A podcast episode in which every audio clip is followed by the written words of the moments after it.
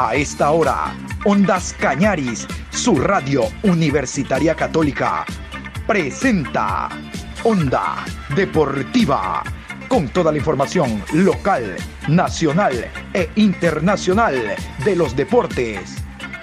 Comenzamos.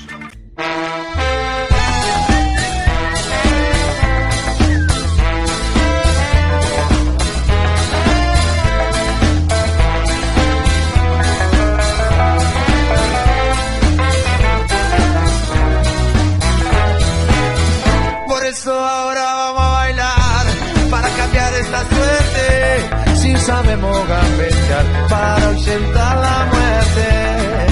Vamos a bailar para cambiar esta suerte. Si sabemos gambetear para ausentar la muerte. Hola, ¿qué tal? Buen día. ¿Cómo está mi querido Patricio San Martín Parra? Aquí estamos en este jueves 30 de septiembre, último programa de este mes. Hoy jueves tenemos el programa 819 a lo largo de este día. Vamos a hablar del tema Copa Libertadores de América porque ya tenemos los rivales que se van a enfrentar en la final única que se va a jugar este 27 de noviembre allá en la República Oriental del Uruguay. Hablamos del Estadio Centenario de Montevideo, estadio que hace un par de meses está en remodelación y como ustedes saben, no se está desarrollando fútbol en ese escenario deportivo, sino en el estadio campeón del siglo, propiedad de Peñarol. Ahí se está jugando Copa Suramericana, Peñarol está activo en aquel torneo y se jugó inclusive un partido de eliminatoria, recordarán ustedes, Uruguay ante la selección de Ecuador. Todo estará listo entonces para que el Estadio Centenario sea la sede de la final única de Copa Libertadores de América, Palmeiras ante Flamengo y la sede única de la final de Copa Sudamericana, aún por definir. Bueno, vamos a hablarles de lo que ha significado el partido del Barcelona que jugó la noche de ayer ante el Flamengo. Ya saben ustedes, victoria visitante del Flamengo 2 por 0 ante el cuadro del Barcelona. Y vamos a iniciar nosotros con las alineaciones. ¿Cómo estuvieron los 11 jugadores que saltaron al terreno de juego por parte del cuadro local? Los 11 de Fabián Bustos. Javier Burray con el 1, Byron Castillo, número 26, Fernando León con el 30, Williams Riveros, número 3, Mario Pineida con el 2, 27, Michael Carcelén, Bruno Piñatares con el 20, Adonis Preciados con el 16, con el 8, Emanuel Martínez, Carlos Garcés con el 11 y con el número 9, Gonzalo Mastriani. Sí, señor, estos fueron los 11 de Bustos. Les adelanto el tema de 333 mil y pico. Fueron, fue la recaudación que dejó el público que asistió a este escenario deportivo. Una muy buena entrada si tomamos en cuenta que a lo largo de este año y por Copa Libertadores y por, y por eh, Liga Pro no han habido ingresos. Esto es un paliativo, ayuda, sin lugar a dudas que ayuda. Pero vámonos ahora con los 11 de Renato Gaucho, los 11 del Flamengo. A continuación. Diego Alves con el número 1, 44. Mauricio Isla con el número 3, Cayo con el 23, David Luis, Felipe Luis con el número 16, camiseta número 5, William Arao, con el 18, Andreas, con el número 7, Ribeiro, Diarrascaeta con el número 14, Gabigol con el 9 y con el número 27, Enrique.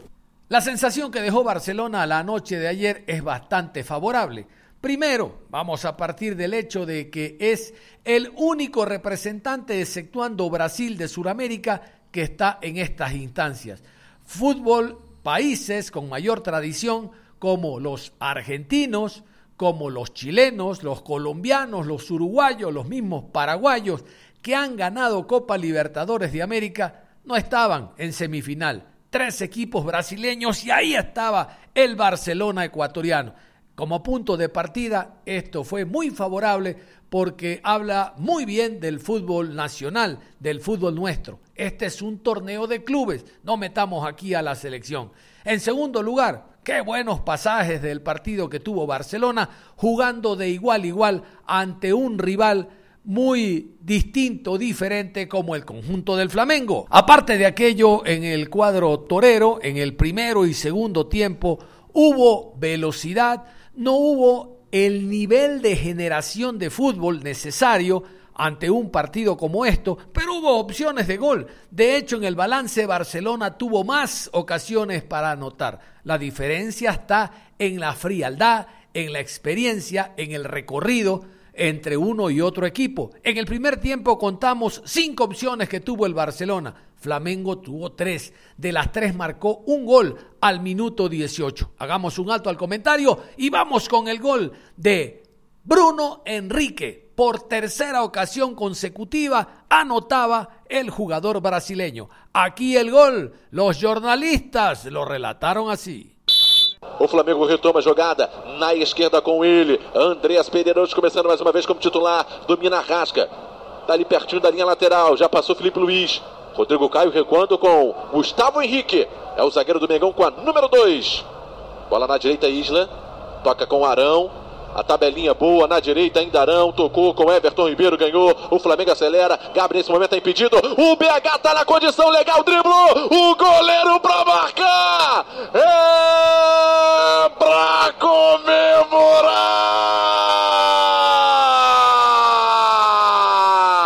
Gol!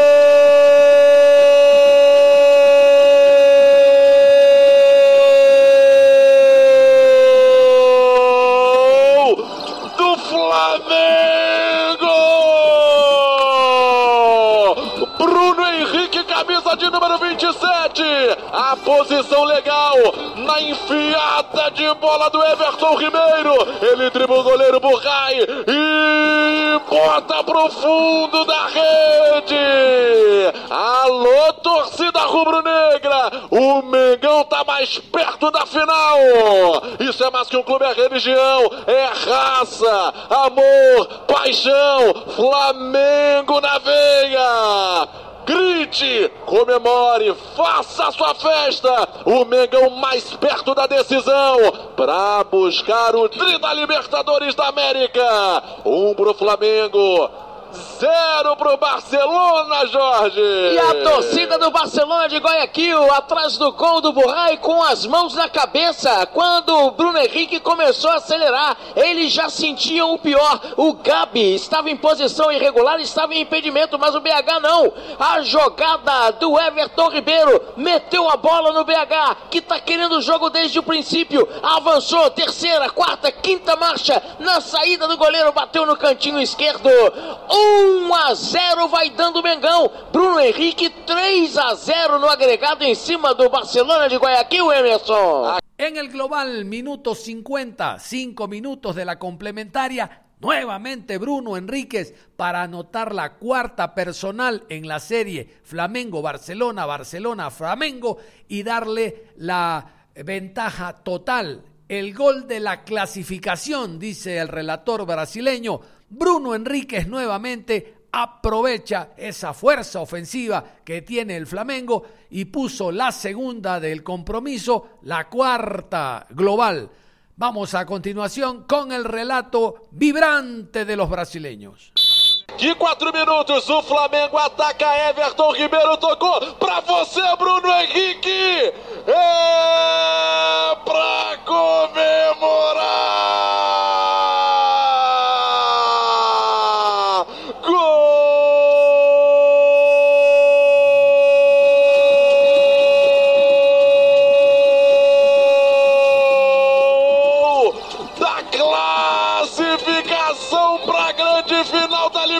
Libertadores.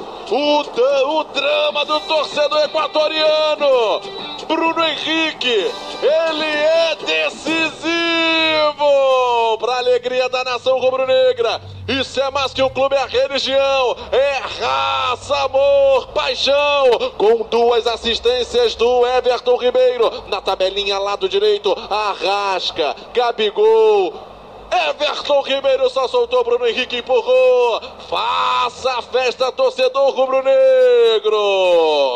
Prepara aquela graninha para partir para Montevidéu, para buscar o tricampeonato. Vai de caravana, de avião, de busão, de carro. O Flamengo tá na decisão da Libertadores da América. Em novembro, vem Carnaval Rubro-Negro em Montevidéu. O Mengão querendo tri, comemora com a nação rubro-negra duas vezes Bruno Henrique no Maraca e no Equador. O Flamengo na decisão, Jorge. O Mister América coloca o Barcelona sozinho de quatro, dois no primeiro jogo, dois no segundo, desequilibrando o Bruno Henrique. Mais uma jogada de categoria, bem armada, bem tramada, no toque de bola. Chega o Flamengo, o Everton Ribeiro recebe na grande área, levanta a cabeça, rola para o meio, quem completa o lance? Bruno Henrique. A mágica acontecendo mais uma vez para a torcida do Flamengo, guardando a memória e no coração.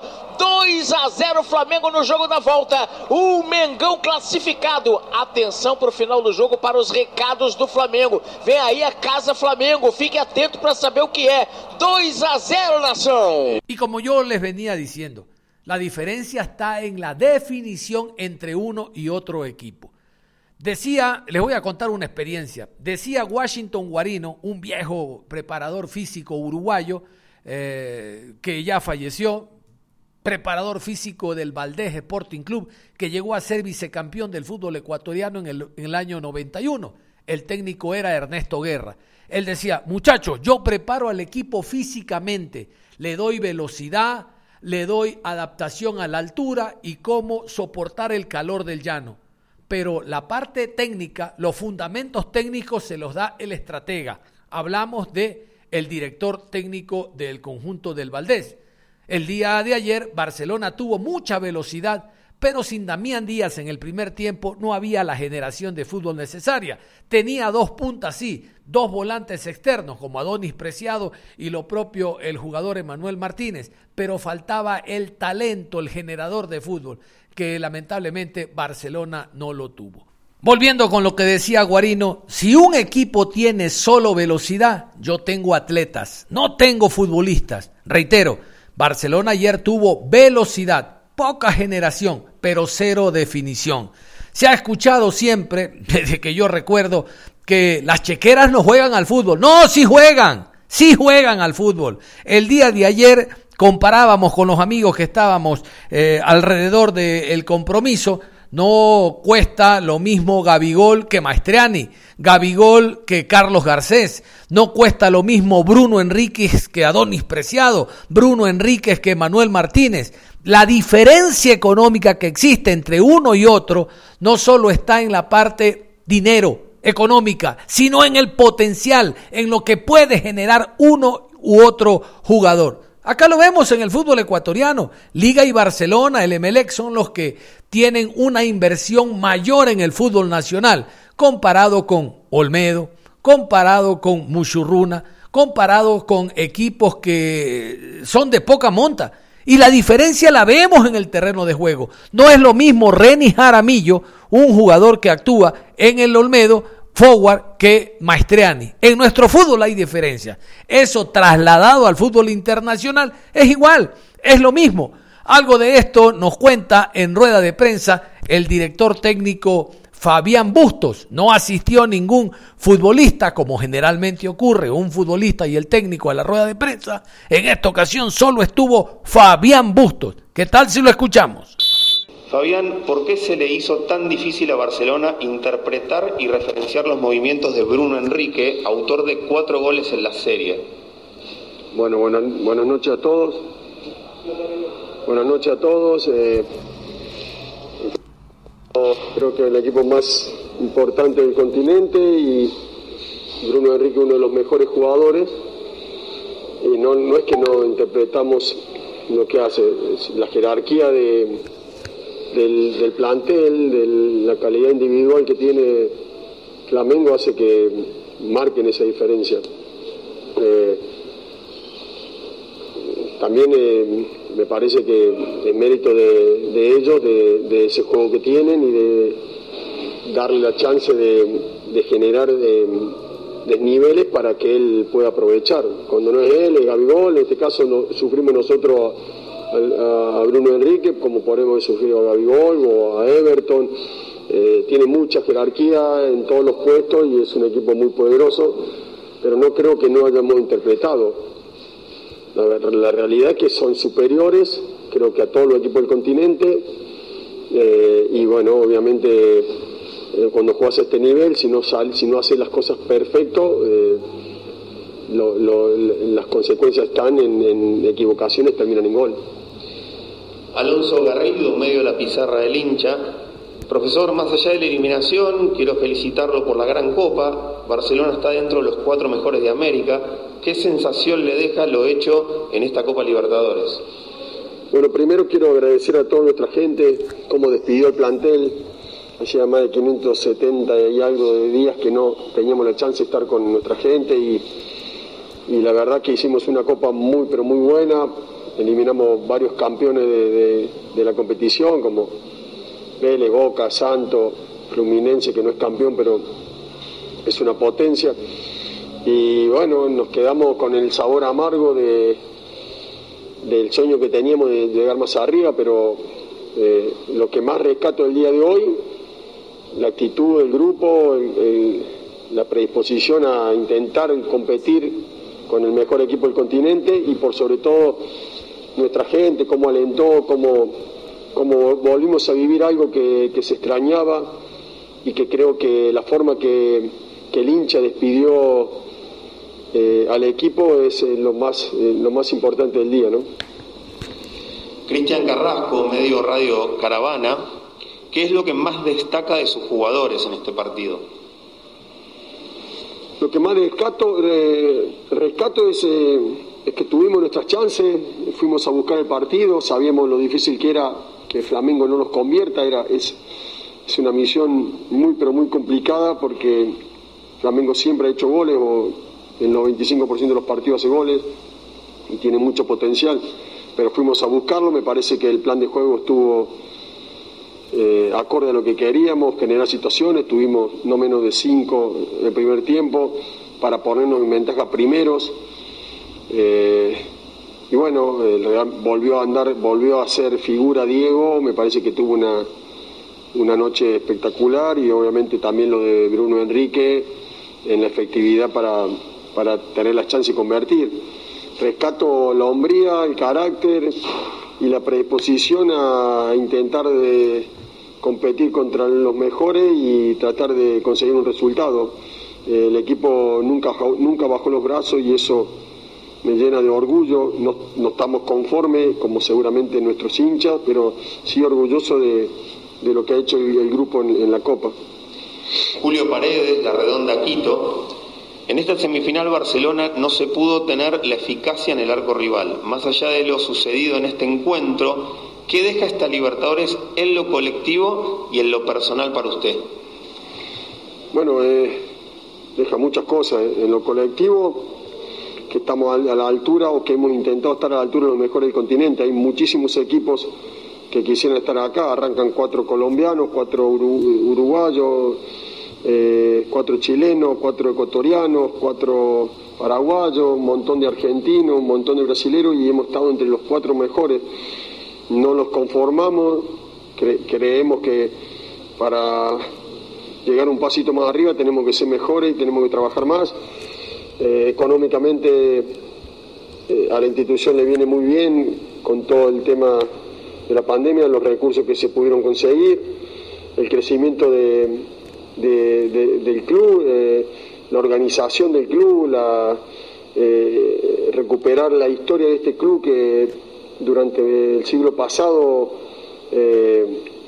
siempre fue protagonista de esta competición y luego de eso solo había sido en el 2017 y me parece que estuvimos a la altura.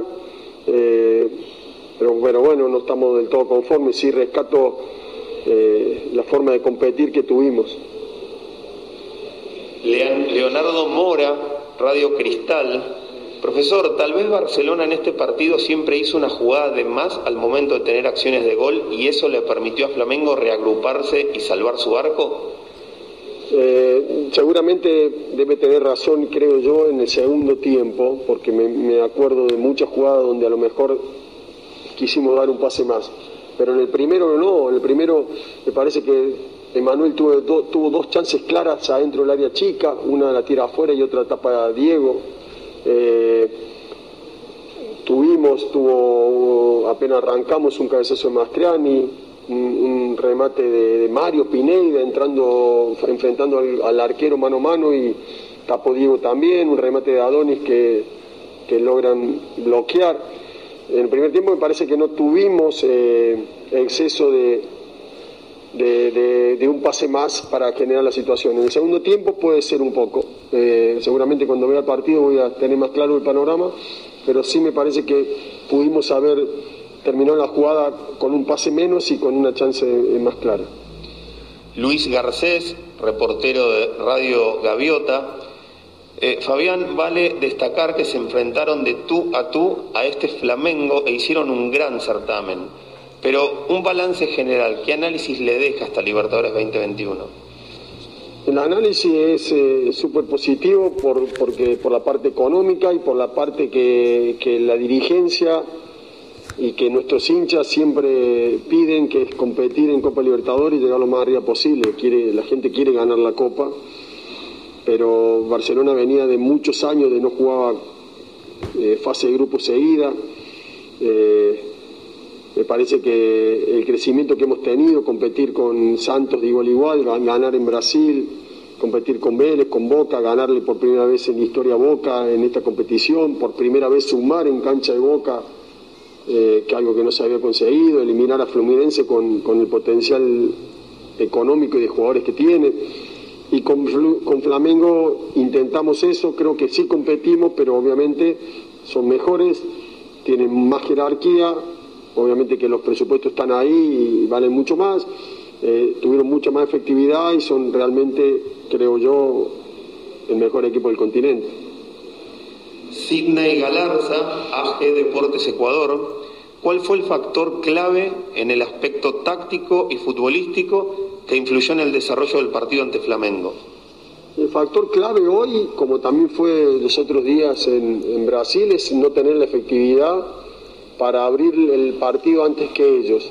Y después, cuando, cuando un equipo tiene tanto potencial y tenés pequeños errores tácticos eh, que te agarran abierto, sabemos, sabíamos el riesgo y lo difícil que era contener a un rival tan, tan poderoso.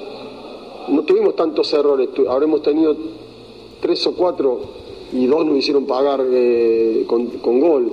Eso habla de la jerarquía que tiene el rival.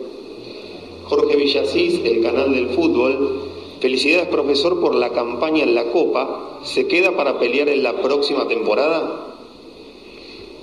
Sí, eh, la idea, hoy estamos en zona de Copa Libertadores, todavía no está asegurada la clasificación.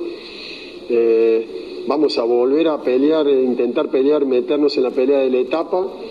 Eh, con respecto a mi contrato, porque me parece que es por eso va la idea de la dirigencia y de nosotros es seguir con este proyecto y ojalá se llegue a un buen puerto.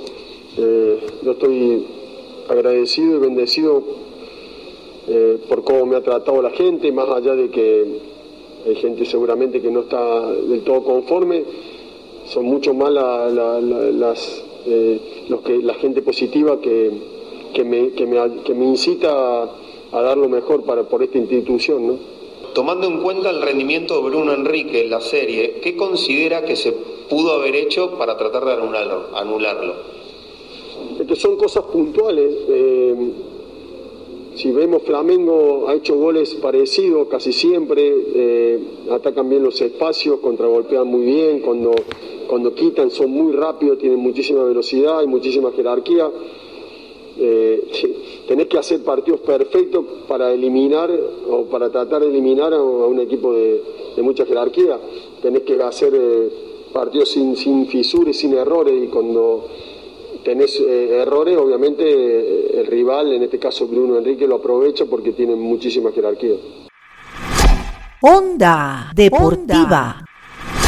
Vamos a darle la vuelta a la página, vamos a meternos a nuestro torneo, a la Liga Pro Betcris, al Campeonato Nacional, que se jugará en esta novena fecha antes de la para por la participación de Ecuador en Copa, en eliminatorias de Copa del Mundo, Qatar 2022 entre viernes, sábado, domingo y lunes. El viernes, a propósito, Católica enfrenta al Deportivo Cuenca a las 19 horas y finaliza la jornada el próximo día lunes, 19 horas, con el partido entre el Delfín y el conjunto del Manta, clásico manavita en el Hokkaido. Pero mejor vamos a repasar los árbitros y horarios oficiales de esta novena fecha. Viernes 1 de octubre, 19 horas. Universidad Católica enfrenta a Deportivo Cuenca, Estadio Olímpico Atahualpa, Ciudad de Quito. Juez central, Henry Arizaga. Asistente 1, Byron Romero. Asistente 2, Guido Cajamarca. Cuarto árbitro, Gabriel González. Asesor de árbitros, Luis Alvarado. Sábado 2 de octubre, 15 horas. Orense recibe a Macará. Estadio 9 de Mayo, Ciudad de Machala. Juez central, Juan Carlos Andrade. Asistente 1, Flavio Nal. Asistente 2, Juan Cruz. Cuarto árbitro, Carlos Vallas. Asesor de árbitros, Marco Correa. A las 17 horas con 30 en el Estadio Modelo Alberto Spencer, Ciudad de Guayaquil. 9 de octubre, recibe a Independiente del Valle. Árbitro central, Augusto Aragón. Asistente 1, Ricardo Baren. Asistente 2, Denis Guerrero. Cuarto árbitro, Leandro Angulo. Osvaldo Segura, asesor de árbitros. 20 horas. Liga Deportiva Universitaria recibe a Guayaquil City, Estadio Rodrigo Paz Delgado, Ciudad de Quito. Juez central, Luis Quirós. Asistente 1, Edwin Bravo. Asistente 2, Jorge Ponce. Cuarto árbitro, Carlos Aroca. Asesor de árbitros, Carlos Buitrón. Domingo 3 de octubre, 14 horas. Centro Deportivo Olmedo enfrenta a Sociedad Deportivo Aucas. Estadio Fernando Guerrero Guerrero, Ciudad de Riobamba. Juez central, Guillermo Guerrero. Árbitro asistente 1, Paul Palacios. Asistente 2, Jonathan Monar. Cuarto árbitro, Wellington Arauz. Asesor de árbitros, William Lozano. 16 horas con 30, Barcelona recibe a Muchurruna. Estadio Banco Pichincha, Ciudad de Guayaquil. Juez central, Marlon Vera. Asistente 1, Luis González. Asistente 2, José Luis Quirós. Cuarto árbitro, Luis Troya. Asesor de árbitros, Santiago Vallejo. 19 horas, técnico universitario recibe a Emelec. Estadio Bellavista, Ciudad de Ambato. Árbitro central, Jaime Sánchez. Asistente 1, Edison Vázquez. Asistente 2, Ricardo Valdivieso. Cuarto árbitro, Cristian Arizaga. Asesor de árbitros, Iván Jordán. Lunes 4 de octubre, 19 horas, Delfín. Enfrenta a Manta. Estadio Jocay, Ciudad de Manta. Juez central, Rodi Zambrano. Asistente 1, Cristian Lescano. Asistente 2, Alejandro Lupera. Cuarto árbitro, Lenín Quiñones. Asesor de árbitros, Franklin Loor. De esta manera cerramos la programación deportiva en esta mañana. Los invitamos en la tarde. En la tarde vamos a tener un programa distinto, diferente, con amigos de Azobay, amigos de la ciudad de Azogues, porque se viene una nueva carrera, un nuevo torneo y usted siempre a través de Ondas Cañaris estará mejor y mayormente informado. Un abrazo, hasta la tarde.